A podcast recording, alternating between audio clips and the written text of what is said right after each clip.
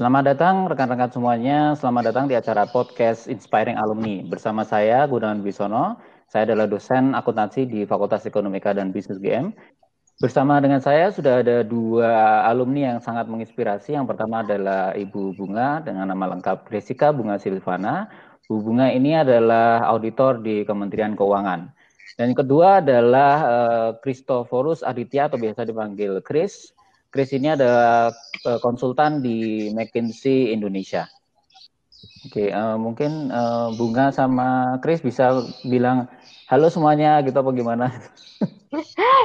Siap. Halo teman-teman uh, Gajah Mada Muda ya. Kalau dulu kita sempat menyapanya Gamada ini senang banget bisa uh, ketemu walaupun lewat media Spotify uh, sama teman-teman Gajah Mada Muda khususnya FEB Muda uh, tahun ini.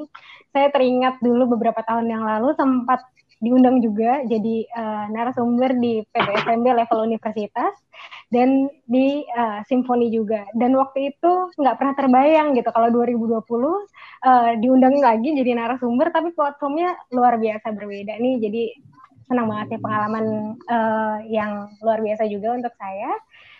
Uh, perkenalkan, nama saya Gresika Bunga Silvana. Silakan dipanggil Bunga. Saat ini bekerja sebagai internal auditor di Kementerian Keuangan Republik Indonesia dan kebetulan uh, masih menjalankan tugas belajar negara di University of New York, Amerika Serikat. Selain uh, berkuliah, saya juga uh, mengemban tugas sebagai Director of Human Resources and Alumni Relation Serikat dan juga Head of Economic Data Presenting di Persatuan Pelajar Indonesia Sedunia atau PPI Dunia.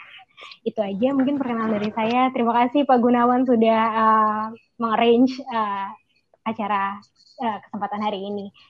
Selanjutnya mungkin silakan Mas Kris juga nih, ada rekan saya, adik kelas juga, luar biasa sekarang udah jadi konsultan di McKinsey, mungkin bisa memperkenalkan diri. Silakan Mas Kris. Halo teman-teman Gabada semuanya senang sekali saya di sini bisa berada di satu forum nih dengan Pak Gunggu dan juga dengan Ibu Bunga untuk sharing-sharing dengan teman-teman Gamada sekalian. Saya nggak kebayang juga dulu kira-kira uh, eh, 2013 saya waktu join PPSMB Simponi dulu juga sama duduk di sisi teman-teman. Saya juga nggak sabar nanti kita bisa diskusi, bisa sharing-sharing tentang apa sih yang selama ini udah uh, saya alami, saya experience bersama teman-teman juga, dan juga apa yang bisa kita pelajari bareng-bareng. Senang banget hari ini bisa diskusi, looking forward untuk diskusinya. Uh, untuk sedikit perkenalan, nama saya Christopher Aditya, bisa dipanggil Chris, ada juga teman yang panggil saya Adit. Uh, terus sekarang saya lagi bekerja di uh, McKinsey Company, jadi ada ini adalah perusahaan konsultan manajemen dan biasanya kita memberikan advice ke perusahaan-perusahaan besar dan juga ke pemerintah mengenai isu-isu strategis dan uh, saya juga di lain di sisi lain di luar pekerjaan saya sedang membuat inisiatif juga sama teman-teman nih untuk membantu entrepreneur muda supaya bisa mulai bisnis dengan bantuan bimbingan dan juga uh, suntikan modal. Untuk itu perkenalan singkat dari saya. Kita bisa diskusi lebih lanjut setelah ini bersama Pak Gunggu dan Bu Bunga. Oke, terima kasih Chris dan Bunga. Luar biasa sekali ya rekan-rekan Gabanda semua. Mereka ini adalah alumni yang sangat menginspirasi kita semua. Oke, kita langsung aja ke tanya jawab nih. Saya mau tanya ke Chris dulu ya. Tadi kan Bunga, sekarang uh, Chris. Uh, sekarang ini tadi Chris tadi udah cerita ya tadi dia di McKinsey sebagai konsultan dan juga membantu uh, apa entrepreneur uh, yang baru uh, bisa cerita sedikit uh, singkat gitu itu ngapain aja sih Chris? Mm-hmm. Iya jadi mungkin uh, kalau mau cerita soal yang di McKinsey sekarang saya fokusnya untuk memberikan advice ke perusahaan-perusahaan besar dan pemerintah jadi isu-isu yang kita laku, yang kita bahas tuh isu-isu strategis. Contohnya misalkan si perusahaan ada perusahaan yang datang ke kami dan bertanya, haruskah saya mengubah bisnis model saya? Dan pertanyaan lain seperti haruskah saya masuk ke pasar baru? Haruskah saya membuat produk baru? Dan bagaimana sih implementasinya? Nah, jadi kita membantu uh, perusahaan-perusahaan dan juga pemerintah untuk mencari masalah-masalahnya itu apa, lalu memikirkan solusi bersama-sama dan selagi itu juga implementasi nih dari uh, solusi-solusi itu. Oke, kalau yang tadi membantu rekan-rekan uh, entrepreneur muda oh, itu iya, ngapain? Uh, uh, iya, jadi sekarang uh, saya bersama teman-teman alumni FEB UGM juga nih, uh, saya sedang membuat uh, semacam uh, inisiatif gitu ya. Jadi teman saya tujuannya kita ingin bantu untuk teman-teman mahasiswa dan juga anak-anak muda untuk mulai entrepreneurship di masa usia yang masih muda, di mana kita akan bantu teman-teman yang udah ada yang pingin entrepreneur ini untuk uh, memulai dan kalau yang udah punya mengembangkan. Jadi kita akan bantu, oh teman-teman kalau ada bisnis kita akan kasih bimbingan dan kalau butuh modal kita bisa bantu juga carikan, butuh partner kita juga cari carikan partner untuk mengembangkan bisnis ini. Ya kayak gitu Pak Gunggu. Oke, luar biasa sekali. Rekan-rekan Gamada Muda nanti kalau sudah lulus bisa nih konsultasi ke Pak Kris ini ya. Uh, sekarang Bu Bunga, uh, Bunga, um, kalau Bunga sendiri kan sekarang jadi auditor di Kemenkeu meskipun lagi nggak aktif ya. Itu uh, ngapain aja sih? Mungkin rekan-rekan Gamada belum tahu nih auditor itu apa, terus ngapain, apalagi di uh, pemerintahan nih di Kementerian Keuangan. Silakan Bunga. ya, jadi um, auditor itu sebetulnya uh, adalah seorang yang memberikan assurance terhadap tiga hal utama, yaitu adalah governance, atau tata kelola, risk atau resiko, dan juga control atau compliance atas bisnis proses di suatu institusi. Karena kebetulan saya internal auditor di Kementerian Keuangan, jadi memang uh, kita mengaudit atau memberikan assurance atas GRC tadi atas kebijakan-kebijakan publik. Kebijakan publik ini apa aja bentuknya? Banyak banget mulai dari misalkan contohnya perpajakan, ada tax amnesty atau mungkin dari sisi pengelolaan hutang. Nah, baru-baru ini mungkin teman-teman tahu nih untuk memitigate uh, pandemik efek dari uh, COVID-19 yang dihadapi oleh tanah air, itu kita menerbitkan global bond. Nah, itu kita sebagai auditor harus bisa uh, memberikan assurance apakah ini kebijakannya sudah tepat atau tidak, mengaudit apakah langkah yang diambil Kementerian Keuangan sudah langkah yang terbaik. Bagaimana resiko-resiko yang mungkin muncul?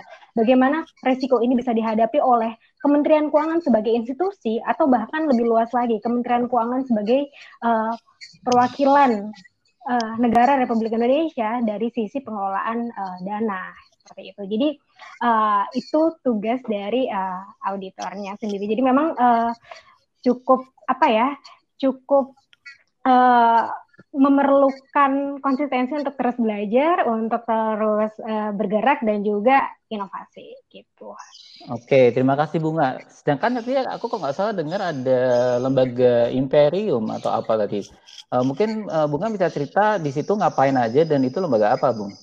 Ya, jadi um, rumah Imperium ya Pak. Jadi memang dulu pada saat uh, itu dibikin pas saya masih semester 5 kebetulan Pak. Jadi dulu dulu tahun 2011 tahun 2012 itu alhamdulillah sempat ini uh, terpilih jadi mahasiswa berprestasi FEB UGM pada saat itu. Kemudian karena uh, lolos jadi mapres utamanya FEB, melanjutlah ke uh, mapres tingkat universitas. Di situ kita diminta untuk membuat satu proyek uh, dan dipresentasikan ke uh, apa ya jajaran yang sudah dipilih oleh rektorat waktu itu ada beberapa profesor akhirnya uh, saya coba untuk uh, apa ya melihat nih sebenarnya apa sih sebenarnya problem-problem yang dihadapi oleh anak-anak uh, muda yang khususnya dari sisi uh, pendidikan non formal. Nah di situ tuh bikin riset kecil-kecilan dan realize ternyata banyak banget daerah-daerah di tanah air yang masih uh, apa ya literasi pendidikannya itu rendah banget. Seperti contohnya salah satunya di Sumedang Jawa Barat. Di situ mungkin kita tahu pada saat uh, 2011-2012 itu saya ketemu sama beberapa anak dan dia bilang uh, sekolah itu udah nggak penting gitu saya sekolah itu udah udah cukup saya. Yang penting saya bisa uh, datang ke pasar ngerti gimana caranya ngitung kembalian itu udah dianggap pintar. Jadi boro-boro punya mimpi untuk bisa datang ke FEB UGM bisa datang ke Universitas Indonesia ITB berkuliah. Itu uh, satu hal yang uh, jauh gitu. Akhirnya saya uh, waktu itu mencoba untuk mendirikan satu gerakan filantropi nah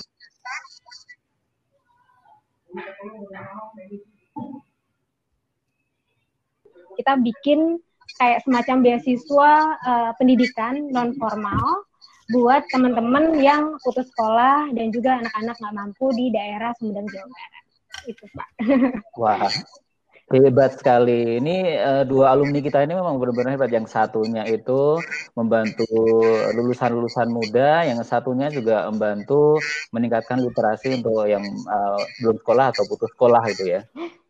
Oke, nah uh, sekarang pertanyaan yang berikutnya. Uh, kembali ke bunga lagi ya tadi Christophorus uh, yang pertama.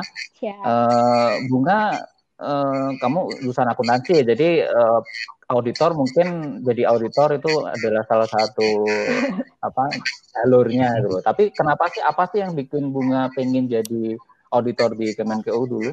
Ya, jadi uh, ada beberapa hal nih Pak.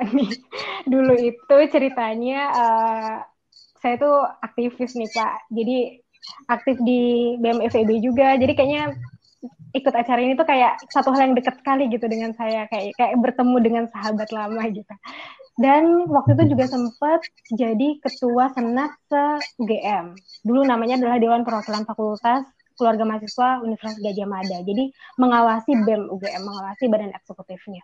Nah, um, pada saat itu tuh rasanya punya apa ya Pak ya punya mimpi besar gitu inginnya nanti kalau bekerja bisa bekerja di satu institusi atau di ranah publik yang bisa memberikan uh, impact lebih besar gitu ke masyarakat. Jadi uh, apa ya berangkat dari idealisme itu, kemudian saya berpikir, oke okay, berarti mungkin kayaknya sih saya cocoknya di ranah publik nih. Akhirnya coba untuk uh, bergabung di Kementerian Keuangan dan ternyata uh, menikmati sekali gitu. Jadi memang uh, alhamdulillah menemukan uh, passion yang sejalan dengan uh, apa ya garis tangan profesionalnya di situ juga kebetulan gitu. Oke, okay, hebat. Berarti idealismenya terwujud ya di Kementerian Keuangan. Oke, kalau Chris gimana Chris? Kamu kok uh, ini agak agak ya nggak terlalu melenceng jauh ya dari akuntansi jadi bisnis konsultan itu sebenarnya tidak terlalu melenceng jauh. Tapi apa sih bikin Chris apalagi langsung lulus langsung ke sana gitu ya? Iya. Kan, Chris? Betul betul Pak. Uh, uh, jadi uh, waktu dulu waktu kuliah, mungkin kalau kesibukan saya sih dulu kan kebanyakan ada di uh, kalau organisasi saya lebih lebih banyak ikut event-event yang uh, jurusan dan juga ikut beberapa lomba waktu itu.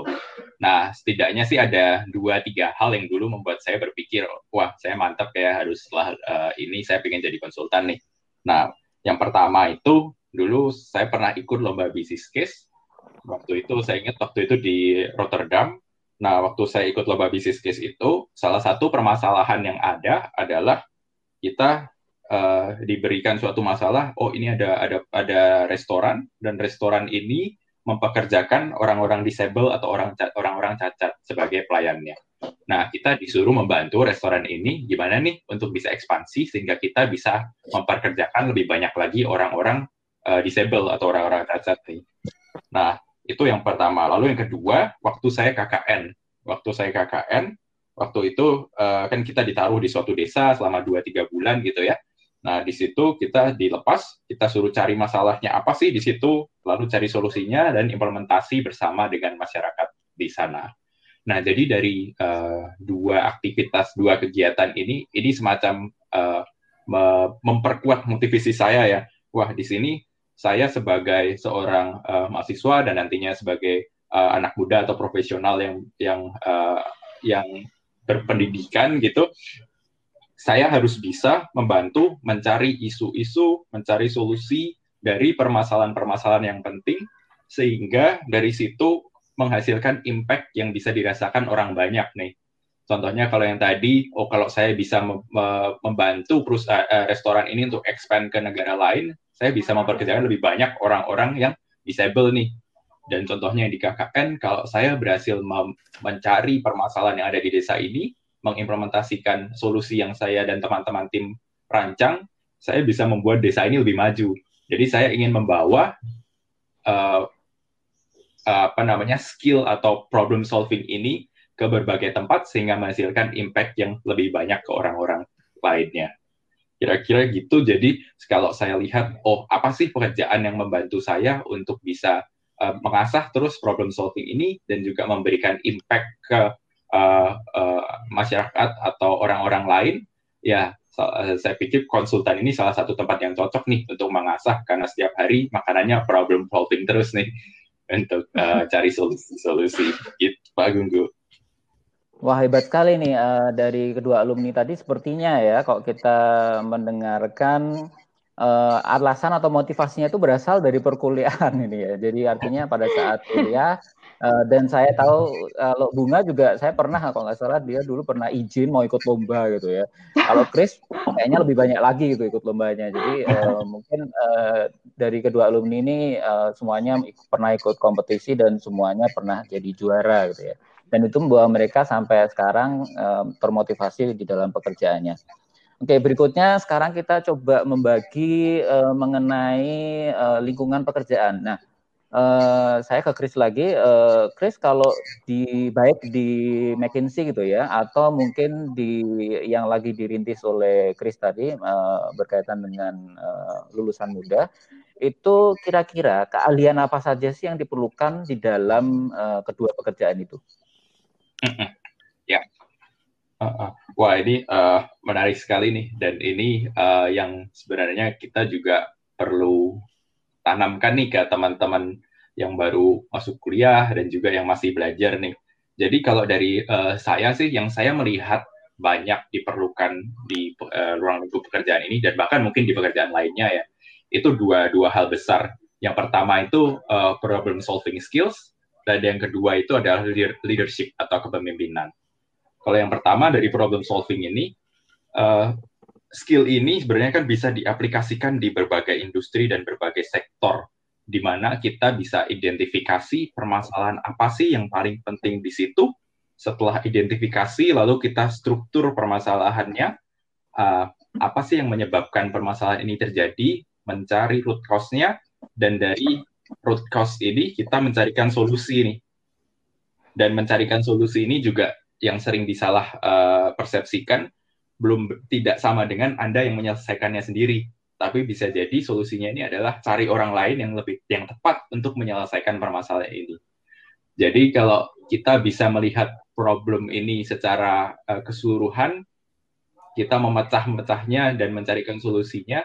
Nah, ini di saya kira di pekerjaan apa pun pasti akan butuh nih karena semua orang me me mengalami masalah, tinggal bagaimana kita menstruktur dan mencarikan solusinya. Dan yang kedua, tadi di leadership atau kepemimpinan dalam pekerjaan uh, saya khususnya nih, kita banyak berinteraksi dengan tim, bekerja sama dengan tim, dan juga dengan berbagai macam uh, stakeholder. Baik itu kalau di uh, sebagai contoh di klien saya yang saat ini, saya banyak berhubungan dengan chief commercial officer atau dari bagian uh, direksi ya, direktur komersial, hingga ke level GM, ke level manager, hingga sampai ke level paling bawah, level sales. Jadi baga uh, bagaimana kita dapat berinteraksi dengan masing-masing level uh, di organisasi ini, bagaimana kita bisa meyakinkan mereka terhadap suatu uh, solusi, bagaimana kita bisa memimpin dan mengarahkan dari tiap-tiap unit dari organisasi ini untuk bergerak menjalankan solusi ini dan bertransformasi sehingga akhirnya bisa uh, menyelesaikan ada saya kira ini skill yang sangat penting juga dan di mana pun juga akan selalu dibutuhkan kita sebagai pemimpin yang bisa melakukan uh, problem solving dengan berbagai uh, lini dari organisasi. Oke, terima kasih Chris sudah membagi. Sebelum saya ke Bunga, saya mau tanya lagi nih. Uh, menurut Chris atau berdasarkan pengalaman Chris, bisa nggak sih skill kedua skill ini tadi problem solving dan leadership skill ini dibangun sejak kuliah dan caranya gimana kira-kira? Wah, bisa banget nih menurut saya, bisa banget dan harus dimulai sejak kuliah bahkan. Kalau saya lihatnya sih yang bisa kita lakukan satu harus mengalami dulu sih, harus experience dulu dan setelah uh, experience itu, yang kedua kita harus make sense of that experience. Jadi dari experience itu apa sih yang harus kita alami? Uh, satu, kuliah pasti. Kita mesti kuliah, ikut kelas, belajar. Dan yang kedua, kita ikut organisasi, event, kompetisi, dan seperti contohnya tadi seperti Bu Bunga mungkin juga melakukan suatu inisiatif baru itu sangat sangat uh, bermanfaat tuh untuk mengasah sejak kuliah dan juga bisa juga lewat entrepreneurship uh, kita mulai uh, terjun langsung bikin bisnis gitu itu kan juga mengasah kepemimpinan dan juga problem solving. Nah selain mengalami itu kan baru satu tahap nih kita udah mengalami tapi kita juga harus make sense of that experience di mana kita benar-benar terjun tidak asal ikut, tidak asal check the box atau absen. Istilahnya kalau kuliah cuma absen aja tapi nggak ngerti apa yang dibahas. Kalau ikut organisasi cuma ikut aja hadir punya uh, apa namanya punya jabatan di situ tapi nggak nggak nggak nggak benar-benar melakukan sesuatu. Jadi harus make sense. Jadi uh, make sense of their experience. Kalau sedikit tips dari saya sebenarnya yang uh, paling mudah dilakukan itu selalu tanyakan why atau kenapa ini terjadi karena uh, semua itu kan pasti ada alasan di balik uh, di balik itu terjadi. Bagi contoh nih, kalau misalkan teman-teman kuliah kuliah akuntansi nanti dikasih tahu nih uh, rumusnya itu aset sama dengan liability tambah equity gitu. Tapi sebenarnya yang paling penting ini bukan rumusnya. Kenapa aset sama dengan liability tambah equity? Oke, itu penting at one point, tapi yang yang penting juga itu adalah memahami kenapa itu bisa seperti itu. Nah, jadi kalau udah paham seperti itu, teman-teman bisa tahu, oh ini uh, tidak harus menghafal, ternyata ini cara pikirnya seperti ini sih. Cara pikirnya kok kenapa bisa rumus ini terbentuk seperti ini, sehingga kita bisa aplikasikan ke permasalahan-permasalahan lain yang ada di dunia ini. Dan think of ah. bagaimana Kayaknya membuat impact. Nih. Kayaknya kapok nih kok di kuliahan mesti saya tanya kenapa Chris? iya nih Pak Gunggu nih harus apa namanya pasti siap juga bantu kita tanya kenapa Pak gini Pak kenapa? Oke, terima kasih Chris atas pembagiannya. Uh, kembali ke Bunga nih sekarang. Kak Bunga kan jadi auditor sehingga pasti uh, apa namanya keahliannya juga sedikit berbeda. Terus sekaligus uh, kenapa dan bagaimana bisa mencapai keahlian itu pada saat perkuliahan? Silakan Bunga kalau bisa dibagi. Ya Pak. Ya jadi uh, kalau saya sendiri melihat tadi ada lima hal apa ya skills utama yang mungkin sangat penting gitu. Kalau kita tahu mungkin tahun 2018 lalu World Economic Forum udah mengeluarkan Future of Jobs Report. Isinya apa? 2022 itu apa aja sih sebenarnya skills outlook yang dibutuhkan.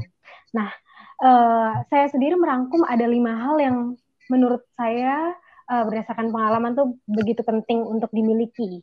Yang pertama adalah people management, kedua analytical thinking, tiga complex problem solving, empat emotional intelligence, dan kelima ini kayak semacam apa ya skills yang menyelimuti empat yang pertama tadi yaitu adalah leadership. Nah, itu semua ilmu-ilmu yang sifatnya non teoritis. Jadi memang betul-betul harus by practice dan nggak bisa satu minggu dua minggu jadi gitu. Kalau di dunia uh, pekerjaan, saya sendiri uh, mengalami bahwa memang uh, klien pengawasannya itu kan banyak banget ya Pak ya, mulai dari uh, apa ya Direktorat Jenderal Pajak sampai dengan uh, bea cukai, bahkan sampai ke uh, ranah kebijakan fiskal gitu. Nah, bagaimana kita bisa uh, tidak hanya sekedar meyakinkan klien pengawasan kita sebagai auditor, tapi juga benar-benar uh, apa ya bisa menjalin uh, hubungan jangka panjang yang baik dengan klien pengawasan ini salah satunya melalui lima hal yang tadi. Dan memang yang namanya uh, skill-skill seperti itu seperti tadi udah sempat dibilangin nggak bisa satu minggu dua minggu jadi jadi memang sudah harus dipersiapkan sejak dari uh, masa perkuliahan dan tenang aja gitu ini ini memang sebuah investasi jangka panjang tapi pasti akan terpakai gitu um, tidak hanya di dunia uh, profesional mungkin kemarin saya sempat uh, membuat uh, satu buku bersama dengan tiga teman lain di PPI Dunia. Insya Allah bulan depan terbit. Judulnya adalah Speed Recovery UMKM Hack, di mana Uh, di situ di endorse juga oleh Pak Sandiaga, Pak Menteri UMKM, Pak Teten Mas Duki, dan juga uh, Kepala HIPMI Nasional. Nah, uh, kita kolaborasi dengan beberapa tokoh di situ untuk apa ya kayak ngasih semacam vitamin yang mempercepat UMKM UMKM yang terdampak pandemi ini bisa speedy recovered gitu nanti pasca uh, pandemi COVID-19 ini uh, berakhir. Dan terasa banget gitu sebetulnya ilmu-ilmu yang dipelajari sejak perkuliahan artinya bagaimana kita uh, tadi ya bisa people management, analytical analytical thinking sampai dengan leadership itu itu terpakai banget di semua sisi tidak hanya di ranah profesional. Gimana caranya? Caranya bener banget tadi udah sempat dibahas juga. Uh, intinya adalah jangan jadi mahasiswa kupu-kupu. Teman-teman ini luar biasa banget terpilih dari apa ya dari generasi muda lainnya di tanah air jadi generasi-generasi emas gitu yang bisa masuk ke fakultas ekonomi salah satu fakultas terbaik juga di, di Gajah Mada. Di mana kita tuh kalau jadi mahasiswa kupu-kupu kuliah pulang kuliah pulang itu akan sangat sayang banget. Karena begitu kita bisa masuk ke uh, Gajah Mada bisa menggunakan jas alma mater Karungguni itu tuh privilege-nya luar biasa besar dengan teman-teman ikut organisasi kemahasiswaan teman-teman bisa melatih uh, lima hal yang tadi. Dan di luar itu ikut juga kepanitiaan. Loh bedanya apa kak sama poin yang sebelumnya sama ikut organisasi kemahasiswaan? Jadi ada skills yang berbeda yang bisa kita asah yang yang apa ya yang yang mungkin karakteristiknya sedikit lain antara organisasi kemahasiswaan seperti BEM atau mungkin senat atau mungkin uh, apa ya mungkin eh, media-media uh, kampus dibandingkan dengan uh, kepanitiaan. Kematia, kepanitiaan ini sifatnya ad hoc. Compare to uh, organisasi kemahasiswaan biasa lebih jangka pendek. Karakteristik skill yang kita asah juga jadi sedikit berbeda nih. Uh, dalam jangka pendek kita dituntut untuk bisa lebih adaptif, bagaimana bekerja dalam tim, inovatif, kayak gitu. Nah, at least selama 3-4 tahun masa kuliah, kita bisa mengikuti satu kali di sini. Penting banget disadari atau enggak, uh, kita tuh sadar banget kalau sekarang tuh kita hidup di tengah a more complicated and fast changing world with interconnected problems and challenges. Dampaknya, semua industri bisnis, governance, civil society itu undertaking initiative to define these problems. Nah, bagaimana kita bisa come up dengan itu? Yaitu diasah, diasah dari sejak kuliah. Jadi pada saat kita nanti lulus itu kita sudah jadi talent ready gitu. Kita udah jadi uh, apa ya? Orang yang memang benar-benar udah siap untuk bisa terjun ke uh, dunia pekerjaan karena terkadang teman-teman fresh graduate itu problemnya bukan soal nggak pintar atau belum punya pengalaman bekerja atau segala macam, tapi lebih ke arah apakah dia uh, sudah benar-benar siap atau belum gitu. Jadi pada saat di uh, masa perkuliahan benar-benar hanya uh, yaitu tadi kuliah pulang kuliah pulang mungkin dia secara akademis sudah sangat mampu, tapi uh, banyak hal-hal lain yang sebetulnya bisa di lebih sharpening untuk bisa nantinya bisa melevel up uh, apa ya potensi-potensi yang kita miliki. Oke, terima kasih Bunga. Mumpung tadi uh, Bunga nyebut uh, Skills Outlook ya 2022 yang dikeluarin sama World Economic Forum. Nah, kebetulan kan juga uh, World Economic Forum juga mengeluarkan adanya uh, pekerjaan gitu ya. Jadi daftar-daftar pekerjaan yang declining dan yang uprising gitu ya. Yang men, apa namanya ngetrend dan yang mungkin akan uh, tereliminasi, hilang gitu.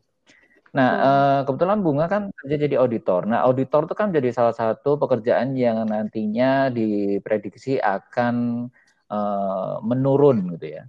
Betul. Baik dari sisi demand maupun dari sisi skill yang diperlukan yang sifatnya kebanyakan klerikal gitu ya. Mungkin ya, Bunga ya. bisa ngasih insight bagi rekan-rekan Gamada bahwa apakah itu benar adanya atau mungkin uh, ternyata itu malah buka suatu opportunity yang baru. Silakan Bunga. Betul. Nah, jadi memang kita bisa lihat dari dua sisi itu. Uh, dari sisi uh, apa ya? Form of bisnisnya itu pasti akan berubah. Kita tahu banget bahwa um, sekarang sudah ada continuous audit. Uh, sebagai contoh, mungkin kemarin sebelum uh, saya berangkat ke Amerika Serikat itu um, saya sempat menulis sebelum berangkat tugas belajar sempat menulis implementation of information security audits in public sector perspective from Indonesia. Di situ saya coba nulis untuk case yang uh, saya memang pelajari di Kementerian Keuangan. Nah, um, kita tahu bahwa sekarang itu apa ya semuanya driven by uh, pengelolaan big data, data analitik dan segala macam. Begitu pula juga dengan uh, pekerjaan sebagai uh, auditor bagaimana kemudian kita bisa apa ya come up dengan hal tersebut, sebetulnya ini tuh bisa jadi satu uh, apa ya opportunity yang luar biasa besar gitu. Karena apa? Karena memang dari sistem pekerjaannya akan berubah banget nih auditor nih. Kalau dulu benar-benar mungkin banyak clericalnya dan segala macam.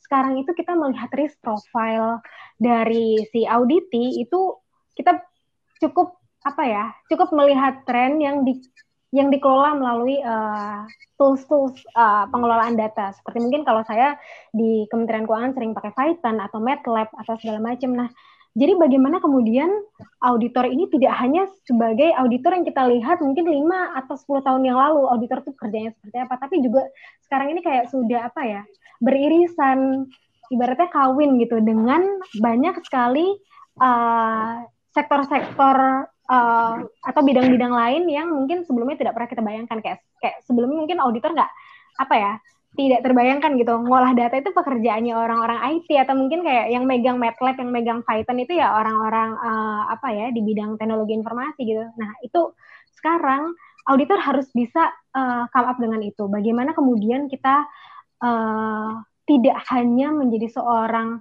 yang apa ya tukang semprit ibaratnya ya kayak kamu salah kamu harus ngebenerin. Tapi bagaimana kita mampu menjadi partner atau mampu menjadi penasehat ya, yang baik untuk klien pengawasan kita jadi bukan hanya sebagai uh, kalau dulu istilahnya adalah watchdog gitu jadi memang uh, kita tahu bahwa semuanya itu uh, akan berubah ya pun juga dengan pekerjaan pun juga dengan bentuk bisnis pasti akan berubah. Drivers of change itu tuh akan selalu ada. Nah, yang perlu kita tahu adalah apa sebetulnya yang mendrive hal tersebut gitu. Mungkin at least kita sebagai anak muda harus ngerti nih kayak oke okay nih sekarang tuh ada ada apa ya? Ada uh, demand terhadap artificial intelligence yang sangat luar biasa, ubiquitous high speed mobile internet yang pasti juga akan apa ya mendrive uh, perubahan yang luar biasa juga di bidang profesional pun juga widespread adoption of big data analytics. Jadi bagaimana kemudian kita mumpung nih teman-teman baru masuk itu uh, pelajari seluas-luasnya, terus kemudian setelah teman-teman coba pelajari uh, apa hal-hal yang teman-teman mungkin kayak berpikir aku passion di sini, mulai memperdalam. Jadi uh, memilih dari apa ya dari list passion yang dulu mungkin teman-teman udah sempat bikin ikut berbagai uh, organisasi kemahasiswaan, ikut kepanitiaan, mempercantik profesional account teman-teman mulai dari sekarang. Teman-teman nih mungkin masih mahasiswa semester 1, semester 2 udahlah mikirin professional life nanti aja. Eh, jangan karena hal itu tidak dibikin dalam satu malam. Jadi uh, percantik profesional account teman-teman, platformnya banyak banget mulai dari sekarang dibikin. Kalau mau jadi akademisi ya percantik akademianya atau mungkin untuk semua profesional ya LinkedIn gitu at least. Nah, kita juga coba untuk manage inner circle mulai dari saat ini. Karena salah satu privilege yang harus diakui kita masuk ke universitas-universitas besar di tanah air itu adalah memiliki koneksi atau teman-teman kita ini adalah orang-orang yang luar biasa juga. Jadi bagaimana kita bisa memanage hal tersebut starting dari sedini mungkin. Oke, terima kasih Bunga atas eh, bagiannya ya. Jadi uh, mungkin sedikit informasi aja uh, bagi alumni kita dan uh, Gamada semuanya bahwa sekarang di jurusan akuntansi FBB UGM juga sudah ada dua mata kuliah baru yaitu data analytics dan uh, digital business yang di dalamnya itu mengikuti ya mengikuti uh, perkembangan saat ini. Jadi skill-skill uh, yang diharapkan nantinya akan uh, berkembang itu kita masukkan di sana. Uh, kita kembali ke Chris nih. Kalau Chris kayaknya profesinya tidak terlalu terdampak dengan adanya uh, apa namanya uh, profesi declining yang diberikan oleh World Economic Forum. Tapi saya mau tanya agak lebih spesifik nih, selain uh, adanya declining professions yang diberikan oleh World Economic Forum, ada satu kejadian luar biasa yang sepertinya akan mengubah gitu ya skills outlook atau bahkan uh, professional atau profession Eh, outlook di masa yang akan datang yaitu pandemi COVID nih. Mungkin Chris bisa kasih insight sedikit nih, apalagi dari uh, sisi consulting gitu ya. Itu kira-kira bagaimana, Chris? Mm-hmm. Iya, iya, uh, bener banget nih Pak Gunggu. Ini uh, teman yang sekarang kita alami bersama-sama dari pandemi ini, memang impact-nya ini cukup besar ke berbagai sisi, tidak terkecuali juga dari sisi bisnis tersendiri. Nah, kalau dari sisi bisnis, sebenarnya sebelum COVID pun, apa yang banyak menjadi um, perbincangan atau banyak menjadi topik utama yang saya dengar juga di klien-klien saya dari uh, baik itu uh, publik maupun privat, yaitu uh, bagaimana kita berpindah ke satu ke digital dengan memanfaatkan uh, data analytics. Jadi kalau kita um, melihat yang dulunya nih, kalau saya mungkin refer back ke yang tadi Ibu Bunga juga sempat sampaikan tuh perubahan-perubahan uh, job desk istilahnya ya, apa yang dilakukan itu. Nah, jadi yang kita lakukan di salah satu klien itu adalah kita mentransformasi bisnis mereka yang tadinya uh, konvensional, jadi ini adalah perusahaan konstruksi, perusahaan tambang yang tadinya uh, konvensional, tapi kita meng mengintroduksi teknologi digital di operasinya. Jadi kita install berbagai macam sensor, kita build berbagai macam dashboard, kita build juga berbagai macam uh, big data analytics yang bisa memunculkan insight-insight di situ. Nah, jadi bisa dibayangkan juga di situ kalau dari sisi human resource-nya banyak yang harus berubah juga. Yang tadinya fokusnya orang ini membuat laporan, tapi sekarang fokusnya dari orang ini adalah gimana sih kalau saya lihat insight yang keluar dari big data analytics ini, apa yang harus saya lakukan nih? Nah, jadi shifting dari yang tadinya bikin report, sekarang harus mikir nih jadi orangnya, kenapa ini terjadi? Kalau ini sudah terjadi, terus apa yang harus diubah? Apa yang harus dilakukan gitu? Nah, ini uh, perubahan-perubahan seperti ini yang nantinya dan saat ini dan ke depannya pasti akan terus terjadi uh, yang harus juga dibangun sejak uh, masuk kuliah nih. Dan kalau khusus kayaknya lagi kita masuk ke masa pandemi ini, ini menjadi semakin penting lagi nih, di mana uh, pertemuan antar individu, pertemuan secara langsung akan semakin berkurang, sehingga bagaimana kita harus memanfaatkan teknologi-teknologi uh, digital dan juga bagaimana kita berhubungan dengan berbagai macam stakeholder dari jarak jauh bagaimana kita juga uh, menggunakan data-data yang ada untuk memberikan insight, memberikan uh, apa, memberikan uh, step atau solusi ke depannya juga harus secara satu remote dan dua secara digital memanfaatkan berbagai macam data. Jadi kalau yang tadi dibilang Pak Gunggu uh, di FEB UGM juga udah ada mata kuliah baru tuh yang data analytics dan digital business itu menarik banget tuh dan itu juga sangat relevan ditambah lagi dengan pandemi ini karena shiftingnya bisnis-bisnis perusahaan-perusahaan besar juga akhirnya akan ke arah situ nantinya. Jadi uh, join tuh kelasnya itu sangat menarik tuh nanti kalau saya kuliah saya pasti akan join juga tuh. Oke, okay, terima kasih Chris. Kebetulan kelasnya nanti online, jadi kalau misalnya kamu mau daftar silakan aja. Ah. Oke, betul betul. Oke, lanjut lagi. Oke, terima kasih Chris dan Bunga tadi sudah membagi sedikit mengenai keahlian yang ternyata berhubungan dengan skills outlook di tahun 2022 dan mungkin adanya percepatan uh, skills outlook itu sendiri dikarenakan adanya pandemi. Nah, berikutnya uh, tadi uh, baik Chris maupun Bunga menyebutkan bahwa salah satu keahlian yang diperlukan adalah leadership skill atau keahlian dalam memimpin gitu. Nah, keahlian dalam memimpin ini mestinya akan membangun satu jiwa kepemimpinan karena mau tidak mau ketika kita selalu melakukan memimpin itu jiwa kepemimpinan kita akan tumbuh. Nah, Uh, relevansi dari jiwa kepemimpinan ini kira-kira di pekerjaan kalian itu bagaimana? Itu akan selalu terus berkembang dan akan selalu terus kalian uh, laksanakan seperti apa gitu? Mungkin kita mulai dengan bunga terlebih dahulu. Silakan bunga. Ya.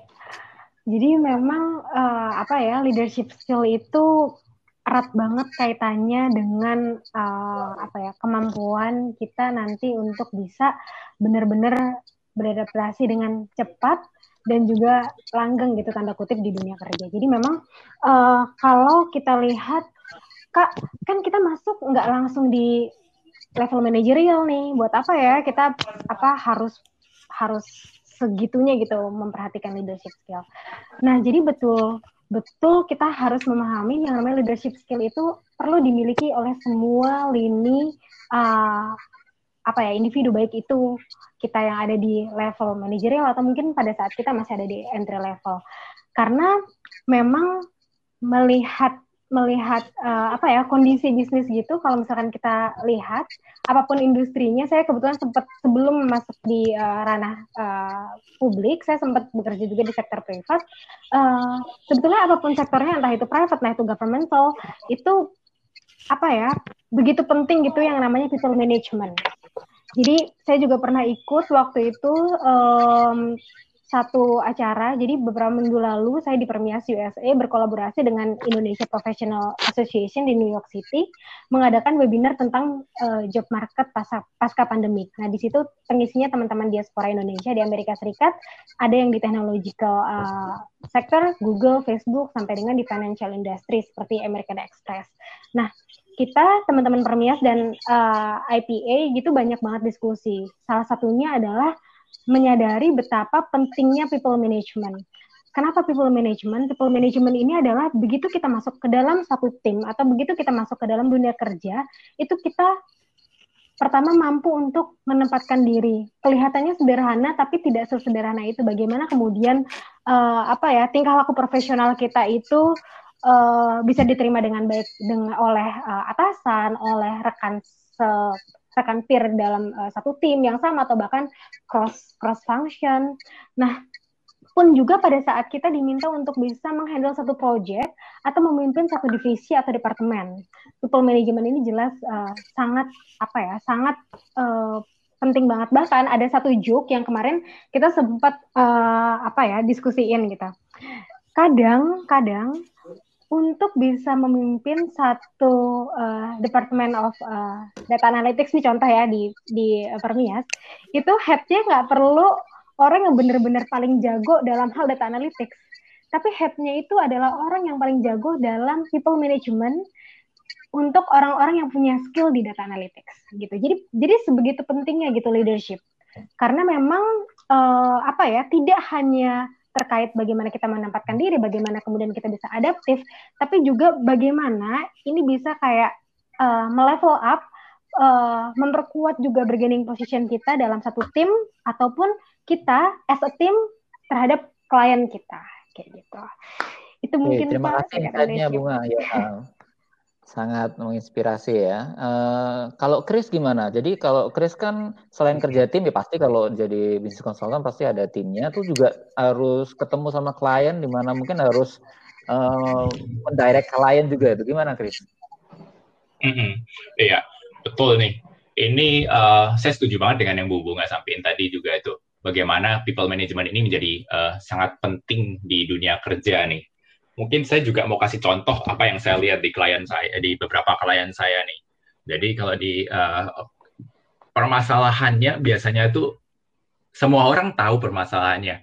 Cuman untuk bagaimana kita uh, sampai kepada solusi dan akhirnya mengimplementasikan solusi itu kan kita perlu menggerakkan orang-orang. Gimana orang ini supaya oh ini solusinya loh, mereka yakin, convince, oke okay, dan dijalankan bersama-sama sehingga uh, problemnya bisa dipecahkan. Nah, yang saya sering lihat masalah-masalah yang terjadi di klien-klien saya itu adalah antara organisasi, antar divisi, atau antar leader eh, sekalipun mereka bekerja secara silo, di mana divisi, uh, misalkan divisi komersial, divisi keuangan, divisi operasional, itu mereka bergerak sendiri-sendiri. Nah, kalau mereka bergerak sendiri-sendiri, di sini pentingnya leadership itu muncul gimana kita bisa manage oh uh, dari satu tim ini dengan tim yang lain dengan tim yang lain lagi ini berkolaborasi ini ngomong dong antar each other oh saya nih butuhnya ini oh saya butuh support di sini. Sehingga uh, kalau mereka saling berkomunikasi di sini oh jadi paham nih sebenarnya secara keseluruhan permasalahannya ini ini loh. Dan saya butuh support masing-masing support itu tersampaikan orang lain tahu nih oh kamu butuh A Eh, dan aku butuh B, aku nyampein ke siapa. Nah, antar uh, semacam tektokannya kayak gini dan juga gimana kita bisa convince, bisa ngomong ke uh, divisi lain, bisa ngomong ke atasan, bisa ngomong ke bawahan. Nah, ini menjadi satu hal yang sangat penting untuk uh, connecting the dots in the organization, in the business. Sehingga kalau ada masalah apa pun, bisa diimplementasikan dan bisa ketemu solusi bisa ketemu solusinya dan bisa diimplementasikan. Kalau tadi kita hanya kerjanya sendiri-sendiri, kita nggak bisa uh, manage orang lain, ya oke okay, kita pinter, kita tahu masalahnya apa, kita tahu solusinya apa, tapi sama aja nggak bisa implement. Kita butuh orang lain, kita butuh menggerakkan orang untuk bisa uh, jalan kerja bareng-bareng. Nah, jadi uh, apa yang saya pelajari banget di sini juga, gimana kita bisa convince, align, dan membuat orang bergerak, membuat orang ini ngomong antar each other untuk bisa jalanin solusinya. Oke, terima kasih Chris. Eh, ini ada pertanyaan lagi nih. Nanti juga tanya yang sama ke Bunga. E, mestinya Chris sudah mulai membangun jiwa kepemimpinan itu dari zaman kuliah kan? Itu caranya gimana? Iya. Wah, itu um, harus dimulai sejak kuliah dan mungkin refer back yang tadi saya sempat uh, sampaikan soal experience tuh. Gak uh, menurut saya kalau untuk untuk melatih jiwa kepemimpinan ya harus dilakukan, harus dilatih. Karena ini uh, bukan suatu teori yang bisa dibaca terus bisa, jadi mesti harus dilakukan. Ya dilakukannya dengan apa? Berbagai macam. Bisa aja dengan kuliah, ikut kelas. Di dalam kelas itu pun kita juga bisa melatih kepemimpinan. Gimana kita memimpin diri sendiri, disiplin. Terus kalau butuh apa, kita uh, kita tanya, kita gerakan dalam kerja kelompok. Lalu juga dalam bentuk organisasi. Ikut atau initiate organisasi di situ yang benar-benar itu melatih sesuai dengan apa yang terjadi. Nanti karena kalau kerja juga sama kita kerja juga pasti dalam bentuk organisasi dalam bentuk tim gitu. Nggak bisa aja sendiri-sendiri. Itu melatih gimana kita manage teman-teman gimana kita manage uh, kalau ada bawahan kalau ada atasan kita bagaimana kita juga manage atasan. Nah lalu dan juga salah satu contoh yang bisa lakukan lagi juga entrepreneurship nih. Kita build satu uh, bisnis atau join suatu bisnis itu kan juga salah satu bentuk organisasi yang di situ praktek langsung nih kita. Praktek langsung dan dalam praktek itu uh, benar-benar mengalami tahu permasalahannya belajar dari kesalahan dan juga saat ini saat teman-teman kuliah nih ini sangat yang saat yang paling tepat untuk melakukan kesalahan nih salah nggak apa-apa. Coba aja semua. Karena orang juga paham oh masih belajar. Pasti pasti salah. Itu juga nggak apa-apa. Yang penting belajarnya. Kalau sudah tahu salah tahu benerinnya gimana, ya itu jadi pelajaran untuk ke depannya buat teman-teman. Jadi kuncinya kalau menurut saya dialami, dicoba dengan berbagai macam hal, organisasi, eh, dengan kuliah pun, dengan bikin bisnis, apa pun itu dicoba pasti bisa untuk melatih kepemimpinan ini. Oke, terima kasih Kis. Kalau Bunga gimana, Bung? Ya, jadi sepakat banget nih Pak tadi sama Pak Gunggu dan juga Mas Kres. Jadi memang uh, yang namanya leadership ini itu adalah continuous learning yang memang nggak ada putusnya gitu. teman teman-teman bisa mulai sekarang sesegera mungkin begitu nanti masuk join ke uh, apa organisasi-organisasi kemahasiswaan yang suka nulis bisa ke lembaga-lembaga press kampus entah itu di level universitas ataupun di level uh, fakultas. Kalau uh, apa yang saya pelajari dulu memang di uh, ranah perkuliahan itu saya dulu uh, cukup apa ya cukup ambisius gitu dalam hal organisasi. Jadi ikut yang di level fakultas ikut yang di level universitas di tahun-tahun awal. Untuk apa? Untuk untuk tahu sebetulnya tuh apa sih beda karakteristik? Nah memang kalau yang saya pelajari itu ada perbedaan karakteristik lembaga-lembaga uh, di ranah fakultas, mungkin di fakultas ekonomi, dan juga di ranah universitas. Kita juga akan bisa ketemu apa ya banyak banget uh, tipikal-tipikal uh, orang yang luar biasa macam-macam gitu. Dulu ada satu hal yang menarik pada saat saya masuk jadi mahasiswa maba di uh, Gajah Mada. Dulu uh, saya itu uh, ketemu sama ketua BEM-nya, terus iseng di kantin tuh nanya, Kak, saya pengen ikut organisasi juga. Dulu, waktu itu udah udah ikut BEM FEB, terus saya bilang, Kak, saya pengen ikut juga nih, Kak, organisasi dulu senat mahasiswa di uh, level universitas. Penting nggak ya, Kak? Dan dia bilang gini, penting banget. Karena kamu tahu nggak sih, beda banget karakter antara uh, mahasiswa di setiap fakultas. Nanti kamu coba pelajari ya. Dan saya merasa, masa sih Padahal kan mahasiswa sama-sama aja, angkatannya juga mungkin nggak akan jauh-jauh beda, selisih setahun dua tahun masa iya beda. Dan ternyata saya ngebuktiin beda banget.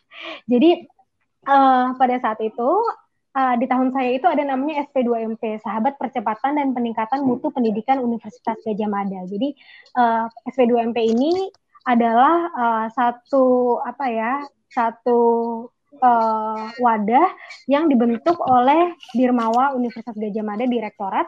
Uh, dia kayak menseleksi itu mahasiswa-mahasiswa dari setiap uh, fakultas, terus kemudian dijadikan satu jadi SP2MP gitu. Nah, pada saat itu saya ketemu sama banyak teman-teman dari fakultas-fakultas lain dan ternyata tuh benar kayak misalkan gini, anak-anak ekonomi itu tuh anak-anak uh, yang cenderung uh, lebih berani mengutarakan pendapat, lalu kemudian apa ya berpikirnya lebih terbuka gitu. Berbeda dengan uh, teman-teman di uh, fakultas hukum yang mungkin karena backgroundnya hukum gitu dia kayak lebih uh, apa ya uh, meningkatkan kehati-hatian atau kayak konservatif kayak gitu-gitu. Dan kalau misalkan ngomong itu tuh uh, lebih panjang lebar beda sama kita yang kayak mungkin kita lebih pakai uh, berdasarkan ini berdasarkan itu kalau dia kayak nggak bisa ini tuh gini gini gini jadi kayak apa ya hal-hal uh, tersebut itu memperkaya gitu dan yang tadi memang hal ini nggak bisa satu dua minggu selesai satu dua bulan selesai dipelajari. Karena memang uh, apa ya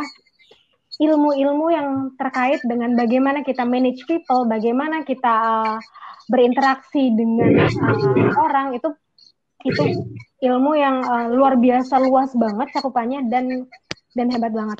Ada hal yang menarik dulu pada saat saya jadi ketua Senat Universitas Gajah Mada dulu tahun 2011-2012 eh, itu uh, saya membawahi lembaga-lembaga legislatif untuk uh, eh, 18 fakultas di uh, UGM.